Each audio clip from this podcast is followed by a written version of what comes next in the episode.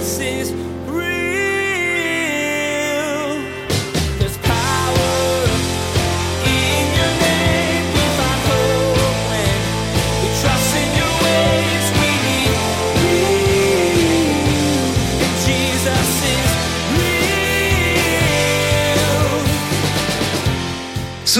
heart is the control center of your life where your thoughts and your emotions and then the desires and the temptations of the body and the still small voice of the Holy Spirit where all the things that you want all come together and where you make decisions from. And what Jesus is really interested in is he wants to purify your control center, knowing that if he gets the inside right, then guess what? Everything on the outside will begin to change. When you look at yourself, what is it you want to change? We've all got weak spots. We all have temptations that come calling over and over again. In today's message, Pastor Daniel is going to show you how to find true and lasting change. And it isn't through a self help book. The only place to find transforming power is in the work Jesus did on the cross. Because of what he did there, he can begin to transform you into his likeness. Now, here's Pastor Daniel in Matthew chapter 5 as he continues his message The Beauty of Goodness.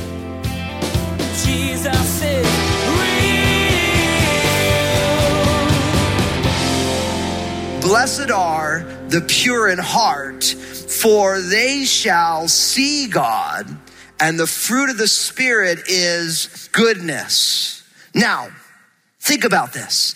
Blessed are the pure in heart. Now, all the way through, we've also been seeing that as we're putting the Beatitudes and the fruit of the Spirit together, the Beatitudes also roll in a specific order, as do the fruit of the Spirit. So if you see the Beatitudes in context, it begins with being poor in spirit. It begins with there being a spiritual bankruptcy that you are aware of. That poverty in spirit, that spiritual bankruptcy that we realize that all we bring to our relationship with God is our rebellion, our own sinfulness. From there, that leads us to mourning, right? And not the mourning like that comes after the evening, but the idea of grief right? And when you have a soft heart in the midst of an awareness of your own brokenness and the brokenness of the world, it leads you to grief or mourning. And then from that, it leads you to meekness, right? Where you're over yourself. You're not buying your own press clippings on how amazing you are, no matter how many likes you get on your Instagram posts. You know, like you just realize like I'm over myself, right? And because of this meekness now, then it moves you right into you hungering and thirsting for God. You hunger and thirst for righteousness. And it says, and then you'll be filled. So once you get to the end of yourself, you're desiring God and God's like, I'm to satisfy you. And then from there, then it's blessed are the merciful, right? So now you don't treat people, don't give them what they deserve because now you're treating people in a merciful way. And then we get to blessed are the pure in heart. So I would say it this way, that you and I, we need to let Jesus purify us. You need to let Jesus purify you. And if I could say anything to any of us on any given day of your life is that God's plan in your life today is God is looking to purify you. God desires to do a work of purification in your life. Now, what's fascinating here is it says, blessed are the pure in where? In heart. Now, this is important because if you think about the whole Palm Sunday reality, there was the common people and they saw who Jesus was and they rejoiced. And then there was the religious leaders who didn't see who Jesus was. But the religious leaders, Jesus was constantly getting at them because what they were really interested in is external purity right? They were very focused on making sure they said the right things and they dressed the right way. They knew the right people. They fulfilled the minutia of the Mosaic law in a very specific way that would be very acceptable to people just like them. It was all about external purity, but this is about purity of where? Of heart right? Now, when they're talking about purity of heart, it doesn't mean like, you know, they just got rid of all the plaque and all the buildup in my arteries, you know? The heart is the control center of the life. Right? In the Hebrew, it was they literally, the word is the bowels. It's kind of awkward to think about it, but the deep parts of who you are. So the heart is the control center of your life where your thoughts and your emotions and then the desires and the temptations of the body and the still small voice of the Holy Spirit, where all the things that you want all come together and where you make decisions from. And what Jesus is really interested in is he wants to purify your control center, knowing that if he gets the inside right, then guess what? Everything on the outside will begin to change. See, and this is where Jesus is so much different, like from just kind of basic everyday self help, which is so popular. And, and, you know, I'm not actually anti self help. Because I mean, like, you know, the opposite of self help would be self hurt, which probably doesn't sound so good, right? But the problem with contemporary self help is it tries to get you to the right place in a way that will never get you there. So really what it becomes is it's the right idea, but the only way to actually get there is through Jesus. And so no matter all the work you do, you will have some growth in different areas of your life, but the essential purification of the control center of your life is never done by the externals. It is only done by a work of God. So our culture loves this. And if you've been around, and I'm not nearly as old as some of you, and I'm not mocking you, but it's like I've watched the self-help section in good old fashioned brick and mortar bookstores grow and grow and grow every single year. Right? There's like, it just keeps growing and it keeps growing. But the reason why there'll be such a proliferation of these things is because it actually is never going to solve the problem. And the only way to have the things that you really want to be placed into your life is because of Jesus. See, Jesus is the only one who can purify a heart. He is the only heart surgeon who can actually fix the very things that are wrong in the depths of who you are. And sure, you can change this part of your life and that part of it, and that's not a bad thing, but it won't get you all the way there. So you and I, we need to let Jesus do a work of purification. And what I want to let you know is that every single detail of your life, everything, all of it, God is seeking to purify you through it. All of it. I think one of God's greatest ways of purifying our lives is through suffering. Now, listen, don't get me wrong. Nobody likes suffering. Nobody likes going through hard times. But the problem is, is a life without faith translates suffering into punishment. And if you read the book of Job, you'll see this all over the book of Job, right? Job is suffering and his friends are coming saying, obviously you have sinned and that's why you are suffering, right? So what they say is, Job, you're wrong. And because you're wrong, now you're suffering, right? Which is a classic not having faith and trust in God position. And for many of us, we deal with suffering by saying, this suffering is my punishment for something I've done wrong. But really, if you believe in the Lord, what you realize is that suffering is not for punishment, it's for purification. That you're in a situation, and because of that situation, if you were to say, God, I don't like this situation, but I am not going to resist it, I'm going to let you bear the fruit you want to bear in my life, you realize it's not suffering anymore. You know how I know? Most mornings, a lot of people are in these rooms with other people with all these machines. And they're wearing gym shorts and headbands and, and they're hurting themselves. And they pay to do that. Now, what's funny is there's a whole group of people who are doing that. Now, there's a whole bunch of other people who are not doing that, but they think they should be doing that. You know what I mean? Like, they're like, I should be working out, but I'm not working out, but I should be working out right now.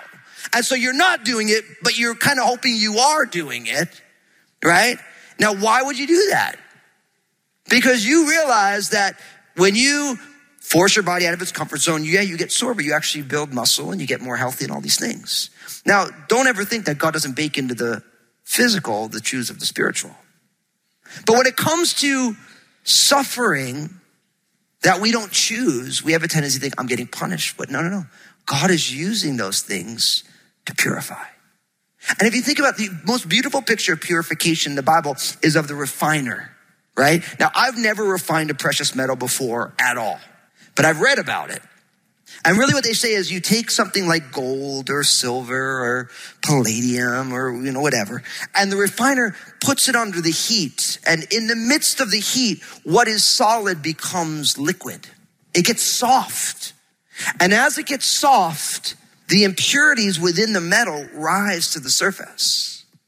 And as the impurities rise, the, refiner of the precious metal will take a little tool and scrape the impurities off.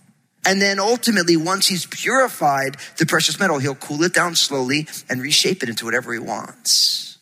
Now, what's amazing is if you read about this, if a refiner turns the heat up too much, it doesn't just have the impurities rise to the surface, it actually destroys the metal. And if it does the heat not enough, the impurities, it won't change shape and the impurities won't rise. And then you read in things that God is the refiner and he's going to make us like pure gold. And when you begin to realize that every situation in your life, the money troubles, the relationship struggle, the loneliness, the fears, the anxiety, the issues with your family, the issues with your friends, all the ways the five year plan is working out and isn't, all of it is God's way of turning the heat up in your life so that your hardness will soften, that the impurities will come to the surface, that He can purify it, that He can remake it. Doesn't that change the way you look at your life? See, blessed, oh, how happy are those who God has purified their hearts. Oh, how fortunate is the person who God loves enough to have suffering, have its perfect work in their life, to bring all the garbage in their heart up to the surface so he can take it away and remake it. And that changes, my friends, the way we look at our lives and the way we look at the things that hurt us. Because all of a sudden we begin to realize, God, you are good and you are refining me to make me pure. And I want to be pure. It says this in Psalm 24, verses 3 to 6. It's beautiful. Who may ascend into the hill of the Lord? Or who may stand in his holy place? He who has clean hands and a pure heart who has not lifted up his soul to an idol, nor sworn deceitfully. He shall receive blessing from the Lord and righteousness from the God of his salvation. This is Jacob, the generation of those who seek him, who seek your face. You hear what's being said here? It's like, who is allowed to stand in the presence of God? The one who has clean hands and a pure heart, the one who God has done a work in their life. And listen, God is inviting each one of us to be a part of something with Him. He's saying, look, you, yes, you, with all the stuff that's gone on in your world, with all the pain and all the sorrow and all the joy, I'm inviting you to let me do a work of purification in your life. I'm inviting you to allow me to leverage your hard times to bring something beautiful out of it. I mean, I said it in the book that I wrote, honestly, right? I said that our life can either make us bitter or better, right? And it's the same idea that what's going on right now will either draw you closer to Jesus and Jesus will make you better, or you'll allow it to pull you from Jesus and it will make you bitter. Do you realize that God right now loves you so much that he wants to make you better? He wants to change you. He wants to purify you. And so this purity of heart is both an inward thing, but it, of course, it leads outward. It's something that God wants to do internally that will now radically affect every other part of your life. Because look at the Beatitude. Blessed are the pure in heart for what? They shall see God. Brothers and sisters, we need to have eyes to see. You and I need to have eyes to see. See, the purity of heart now leads to the ability to have a vision of who God is and what God is and what God is doing, not only for ourselves, but in other people's lives as well. But the problem is, remember I said that two people seeing the exact same thing will see two different things? Many of us are absolutely convinced that Jesus is real, and there are others of us who are not convinced at all. You can find someone who is as absolutely convinced that Jesus isn't real and God is a figment of our imagination, as you can find people who say that Jesus is real and God created and sustains everything. What's the difference? It's right here. When somebody allows God to purify their heart, then guess what happens? You begin to see the hand of the Lord in everything. But if you say, I will not allow God to leverage my life to purify me, then you will only see what you want to see. You will only see things that aren't real. Or you will. You see how powerful that is? See, just as Jesus said, out of the abundance of the heart, the mouth speaks. Out of the abundance of the heart, the eyes see. Everything is driven by the control center. And do you have eyes to see? See, because remember we read it in Psalm 24 about the person who can stand in the holy place. Notice that whole thing ended about having clean hands and pure. It ends with, this is Jacob, the generation of those who seek him, who seek what? His face. The generation of those who are wanting to see God. And then it says, blessed are the pure in heart, for they shall what? See God. John in his first epistle, chapter three says it this way. So powerful. First John 3 verses 1 to 3. Behold what manner of love the Father has bestowed on us that we should be called children of God. Therefore the world does not know us because it did not know him. Beloved, now we are children of God and it has not yet been revealed what we shall be, but we know that when he is revealed, we shall be like him for we shall see him as he is. And everyone who has this hope in him purifies himself just as he is pure. Do you see how these verses, they put it together, the purification of the heart and then the ability to see him, to see who he is. And when you can see him for who he is on this side of eternity, right?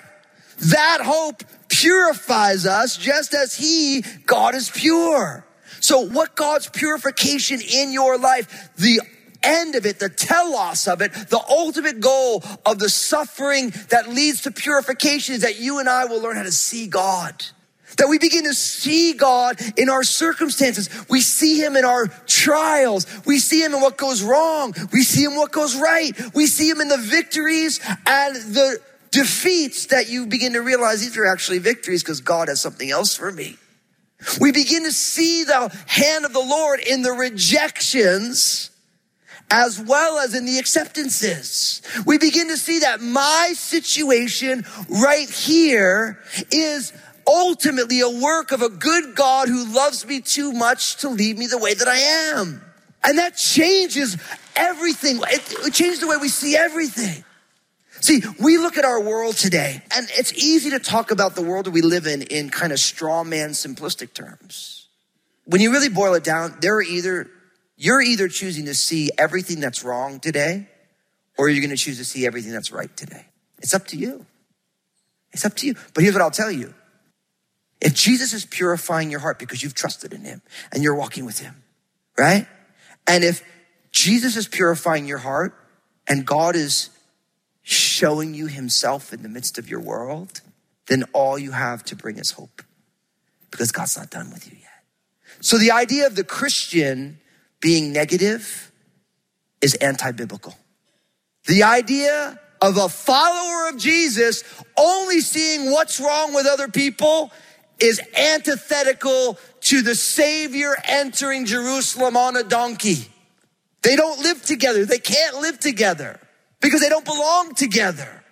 God wants you and I to be people of tremendous hope, not pretending that the world isn't broken, but knowing that God is remaking this world in Jesus' name.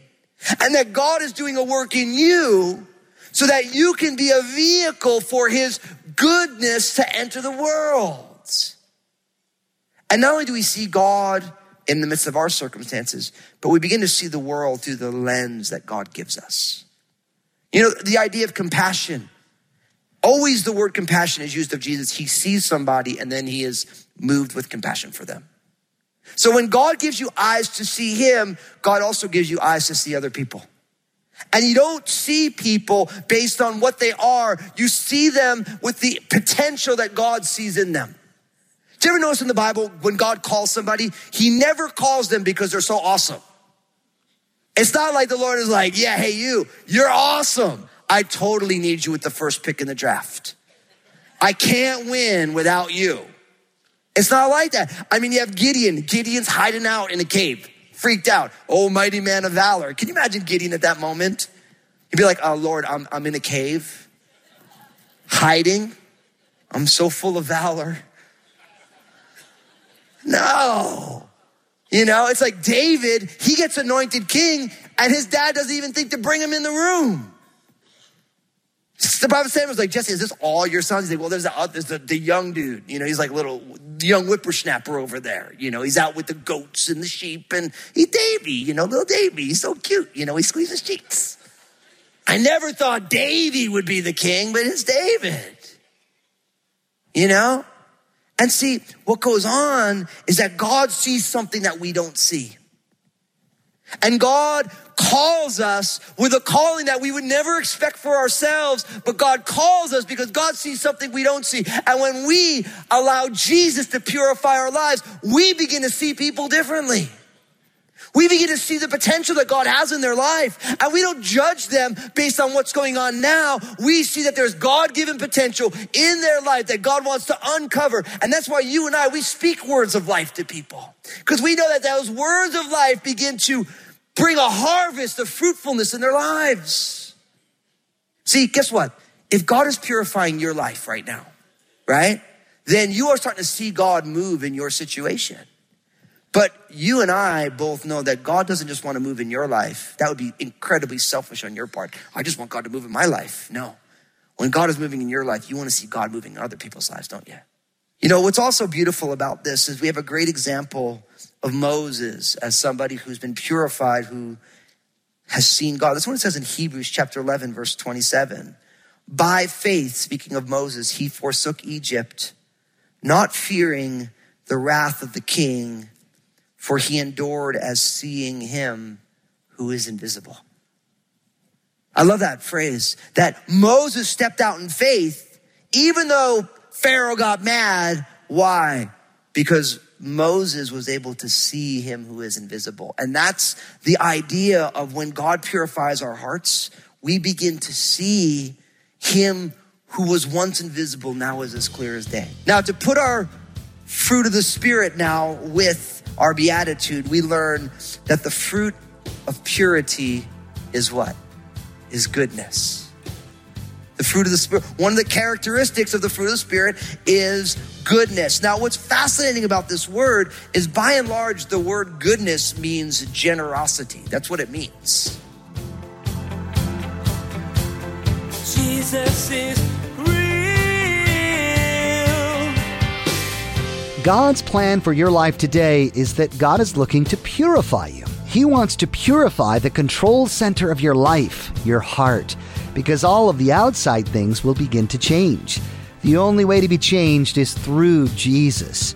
Pastor Daniel showed us today that the essential purification of the control center of your life is never done by external work, only by the work of God in your heart. Self help simply doesn't help. Hey, everybody, this is Pastor Daniel, and I want to be honest with you for a moment. Life is messy, and the hard reality is if it isn't messy for you now, it will be, and it probably has been in the past. Did you know that you can still thrive in tough times? It's true, but only through the power of Jesus. That's the purpose behind my book, Honestly. I want you to know how to keep living your best life in Jesus no matter the circumstances. You can find out more about it and get your own copy at jesusisrealradio.com. Hey, I wanted to remind you that each day on Facebook, Pastor Daniel shares a simple two minute message. In this message, Pastor Daniel draws out an important biblical truth that really helps set your day on the right path. So be sure to follow Pastor Daniel Fusco on Facebook and share these two minute messages with your friends and family. Join us again here on Jesus is Real Radio when Pastor Daniel will explore what it means to be a peacemaker in a world filled with dissension and conflict. God wants the beliefs you hold to actually transform the way you live. Peacemakers make peace. A peacemaker in a world characterized by conflict and rivalry is someone who proactively seeks to fix what is broken, just like the Savior that we follow. We wish we had more time today, but we will have to pick up where we left off next time as Pastor Daniel continues teaching through this series called Beautiful. That's next time on Jesus is Real Radio.